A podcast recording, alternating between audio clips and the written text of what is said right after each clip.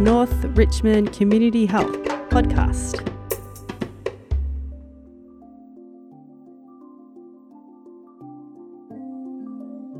I begin today by acknowledging the traditional custodians of the land on which we're recording this podcast, and I pay my respects to their elders past and present. I extend that respect to Aboriginal and Torres Strait Islander peoples listening today. When someone experiences an overdose, and that's assuming they're fortunate enough to have someone nearby, they only have a short time to recognize the symptoms and respond. And in many cases, nobody helps before it's too late.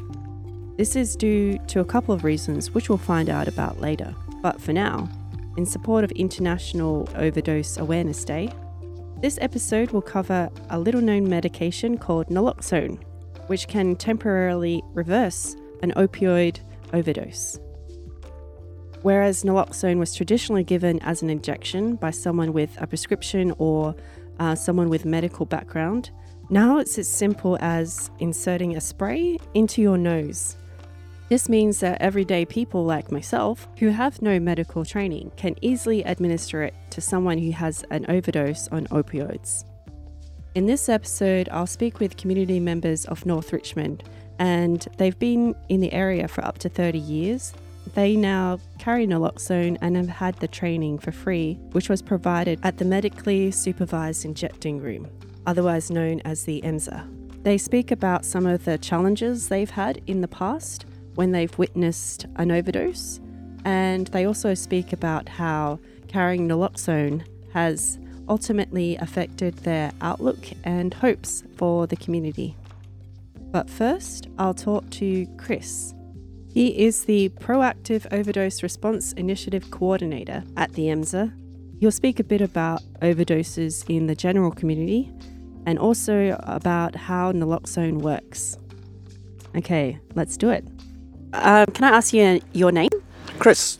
Crios. We haven't actually explained exactly what naloxone is. Can you give us a little primer on that?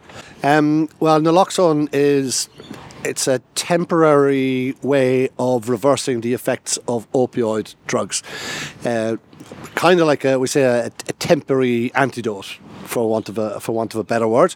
Um, it's not an alternative to calling triple zero because it doesn't last a long time. And basically, what it does is if someone has had too much of an opioid drug or too much of a combination of drugs, and more and more people are using more and more drugs, is what's showing up in the data. Um, and the opioid drugs attached to receptors in their brain, which is like a switch, and the switches switch on, and you get physiological changes like the heartbeat slows down, breathing slows down, that kind of thing. And if you have too much, that breathing can become dangerously slow or it can stop altogether. And what naloxone does is it pushes the opioids off those receptors, switches them off, blocks the opioids getting back onto them so you can start breathing again. But unfortunately, it will wear off quicker than the opioids will wear off. So it, it buys you time, really, for um, for an ambulance to turn up. We want people to call triple zero. Mm. It's, uh, it only works on opioid drugs, so it'll work on heroin, morphine, methadone, oxycodone, you know, endone, that kind of thing. And while people often think about overdose being a, a heroin thing, we know that pharmaceutical opioids are the real issue um, here. Not to say that heroin isn't, but pharmaceutical opioids are. So it'll work on all of those drugs. It won't work on things like benzodiazepines, alcohol, that stuff. However, if you've taken, you know, a, a load of oxycodone because you're in pain and you know you get that from your doctor you get something else from a specialist you like a few drinks at the end of the night or you use drugs illicitly um, and you overdose, taking the opioids out of the picture temporarily might be enough to get you breathing again. So it does nothing else. I mean, it, it you can't get high in it. Um, we actually tried once to talk to people about how you could misuse it if you possibly could, just so we could uh, be prepared. And uh, I think the only thing they come up with is that if you really didn't like someone, you could wreck their buzz. Do you know what I mean? So it, it's. Um, really. Um, Yeah, so it does nothing else. You can't get high on it. I could be giving you naloxone all day long, and if you weren't, if you weren't on opioid drugs, it's going to do nothing to you. Mm. Do you know what I mean? So it's a really, really safe medication. Um, yeah. Um, and for people in the community, what does it mean for people to have, to have access to naloxone? Well, I mean, everyone's a lifesaver yeah. now, you know. Um, what what you find, I think, um, is you get a lot of people with, say, family members or friends or something like that that they're at risk of overdose. Now that people automatically think illicit drugs, but like I said earlier, you know, you could be on prescription medicine that's prescribed to you. Do you know what I mean? And you might be at risk. A lot of people feel quite helpless. You know, they don't know what to do. How you know what can I do? My loved one is. The, this is something they can do. Mm. They can carry naloxone and they could potentially save a life. Are there any issues for in the way for people to access naloxone? Are any barriers? Uh, well, you can get it at a pharmacy now uh, if your pharmacy is registered to provide it. It's free at a pharmacy. Now, one barrier is your pharmacy mightn't stock it. You know that could be uh, that could be an issue.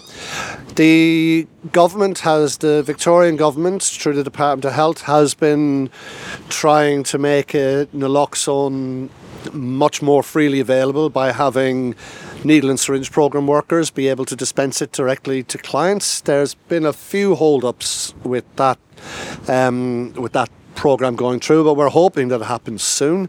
I think one of the biggest issues is a lot of people don't know about it, mm. and a lot of people don't think that they're at risk of overdose. Do you know what I mean? I mean, if you talk to Nana who's you know getting painkillers from her doctor, like I said, and she likes a glass of port at the end of the night. She's at risk of overdose, but if you said to her you're at risk of overdose, she'd be like, "Well, I don't take drugs." Do you know what I mean? But she is so often what we would. It's for people that don't see themselves as drug users. It's probably more helpful to use the, the term opioid poisoning, you know, because that's effectively what it is. Yeah, I reckon if you if you're getting painkillers or any kind of medication from your doctor, you should speak to them. Or if you've got a loved one that's getting that, speak to them. Find out about the medicine. Mm. So, is there a difference between the training you provide and the training a pharmacist provides? Um, well, a pharmacist would would will show you how to use the naloxone, but them they're probably time constrained and they'll just be very like straightforward with it. But if you came to me and you said, "Look, I want to get naloxone because I have a you know a, friend that I'm really worried about," we could not only teach you about the naloxone, we could give you other information, give you serv- like access to services. We could do all sorts of other things to help you as well. International Overdose Awareness Day is coming up on the 31st of August. What do you think people should be thinking about, and is there anything they should be doing or they could be doing? Uh, yeah, well, you know that uh, Overdose Awareness Day started in, in Melbourne actually years uh, 20 odd years ago it was started in St Kilda believe it or not and it was a small get together to remember people who had died of, of overdose um, now it's a global thing it's huge um, I think a really, really important thing would be to, you know, to carry naloxone. Have a look on the Overdose Awareness Day website, see if there's local events um, that you could attend. They're, they're all over the place. They're, we're going to have events here at North Richmond Community Health. If you want to come down, you'll be more than welcome. If you have friends or family that, even if it's from a doctor, they're getting medicine, you know, find out about the medicine and um, and carrying naloxone. Let her to use it. Takes a few minutes. You can be a lifesaver. Since the inception of the MSIR in Victoria, there has been a notable rise in awareness regarding the multifaceted social challenges and strategies for minimising harm within the North Richmond community. I spoke to a few community members about the experiences that led them towards carrying naloxone as a crucial tool in their lives. And just a content warning ahead there will be descriptions of overdoses which may be disturbing to some listeners. I'm Judy Ryan and I've been a local resident for 11 years. I'm Tanya and I live on York Street nearby and I've been a resident for eight years. I'm Elizabeth. I also live on York Street. My family's been in the area since 1977. Judy, can you explain a bit about the work you've done in the community? Um, I've been involved in the community campaign for the MSIR from 2016. We started campaigning for the facility due to the neglect of our area and people with addiction who are overdosing and dying in the streets. Um, the ambulances that were clogging up laneways and pathways and roadways, and the sound of sirens uh, in the area. So it was a very distressing place to live, and people were dying and needed our help. So, and I've been involved in the neighbourhood since then. Actually, did naloxone training about five years ago with the syringe, which I found a bit daunting. So, when the new nasal spray option came up, I was really impressed by that. And so, when an opportunity came to be trained uh, by the MSIR staff, I was very happy to do that and to in- invite my fellow neighbours to come along as well. So, Elizabeth and Tanya, you've both done the training. Um, can you tell us a little bit about why you decided to do the training and have you ever had to use it? So, I have a brother who's had a long term addiction and am very much aware of what he went through when he was using and his fear of overdosing. And so I have an interest to do as much as I possibly can to assist people who may take an overdose.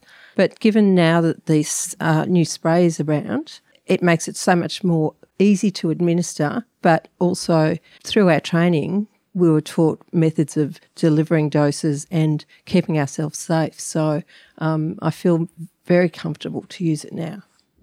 I haven't had an opportunity to use it, given it was only a few weeks ago, but I, I have an naloxone in my work briefcase that I take to work every day, um, and I have one in my handbag that I use around locally. So if I need to use it, I feel confident enough now to use it after five minutes of training.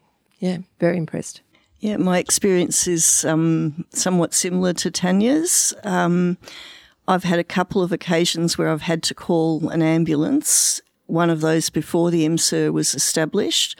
And that was really, really um, frightening and confusing and confronting, all of those things. That happened on a day, was quite a hot day, and we had interstate visitors had just turned up and I heard someone yelling outside on the street, and there was a young man who was almost blue at that point, and his partner who was really upset and and whatever. We called the ambulance, but in the meantime. There were builders across the road, and somebody had to try and give him mouth to mouth. And I was on the phone on my mobile, and there were quite a large number of people trying to help. But if we'd had an Naloxone, it would have been so much easier. And and I mean, I'm still feeling kind of upset about that incident at the time. And a few months ago, I also had to call the ambulance for someone, and um, that was over near the hive. And it was night, so I couldn't really see his skin that well, but I I believe that he was also kind of on the point of turning blue. And I ran to get the, uh, what do you call it, the, the, defibrillator from the chemist, but that took quite a while as well because first people didn't know where it was. And, you know, I, I have had training in using that, but, you know, I wasn't sure whether that was the right thing to be using at that time. If I'd hadn't Naloxone, I would have just used it straight away. You know, I think it's it's a simple question: Are you willing to get involved? Are you willing to help or not? If you're willing to help, what have you got to help with? And this makes it so much easier. I feel. You raise a good point because a lot of people, when they pass someone who appears to have a passed out and they hear the deep snoring, they think they're, they're just going to sleep it off. When in reality, the respiratory system's shutting down and they don't know how to help someone who is going through an overdose. Judy, anything else to add? Look, I think um, I, what Tanya and Elizabeth have said is absolutely spot on. I think the other thing that comes across too, it's it's not just about saving lives, which is key, but also about um, reducing the possibility of people having brain damage. And that is a really big issue as well. So the longer they're without oxygen and um, being able to breathe, it's really impacts their brain. Hmm. You know, Oh, look, I just encourage anybody to do it. And even as our trainer said, you know, it might be people with multiple, it mightn't just be people with heroin around this area, but, you know, family and friends have, eh, you know, concoction of drugs on them. You could use it then. And if you use it and they don't have that issue, it's not a problem. So I just think it's a bit of a no brainer, really. And the fact that it's free from pharmacies is just, and you get a box of two, is fantastic. We were also told that there aren't le- there are no legal issues with carrying it or using it. So, um, you know, some people might hesitate for that reason, and I think that's something that you don't actually need to worry about. I appreciate you taking the time. Thank you. Thank you. If you want to access naloxone and naloxone training and you live locally in North Richmond, you can contact the Alcohol and Other Drug Program at North Richmond Community Health and the phone number is 94189811. And you can reach out to the Proactive Overdose Response Initiative for further information on overdose response and naloxone training. If you live in other parts of the state, you can call Direct Line, where you can ask about your local naloxone provider. That number is 1 800 888 236. All providers give training as a free service and the naloxone itself is free as well. As we finish up this episode, I wanted to remember the significance of International Overdose Awareness Day. It serves as a powerful reminder of the lives affected by overdoses.